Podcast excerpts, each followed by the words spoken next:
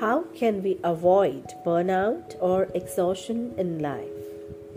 Burnout usually happens when we push ourselves to give more than what we have. In the process, we neglect ourselves to an extent where we cannot handle it anymore. Some of us find pleasure in making others happy, whether at work or home we try to stretch ourselves to make others' life easier. We look after their needs but completely forget about our own until one day when we reach our breaking point. Give a little time to yourself.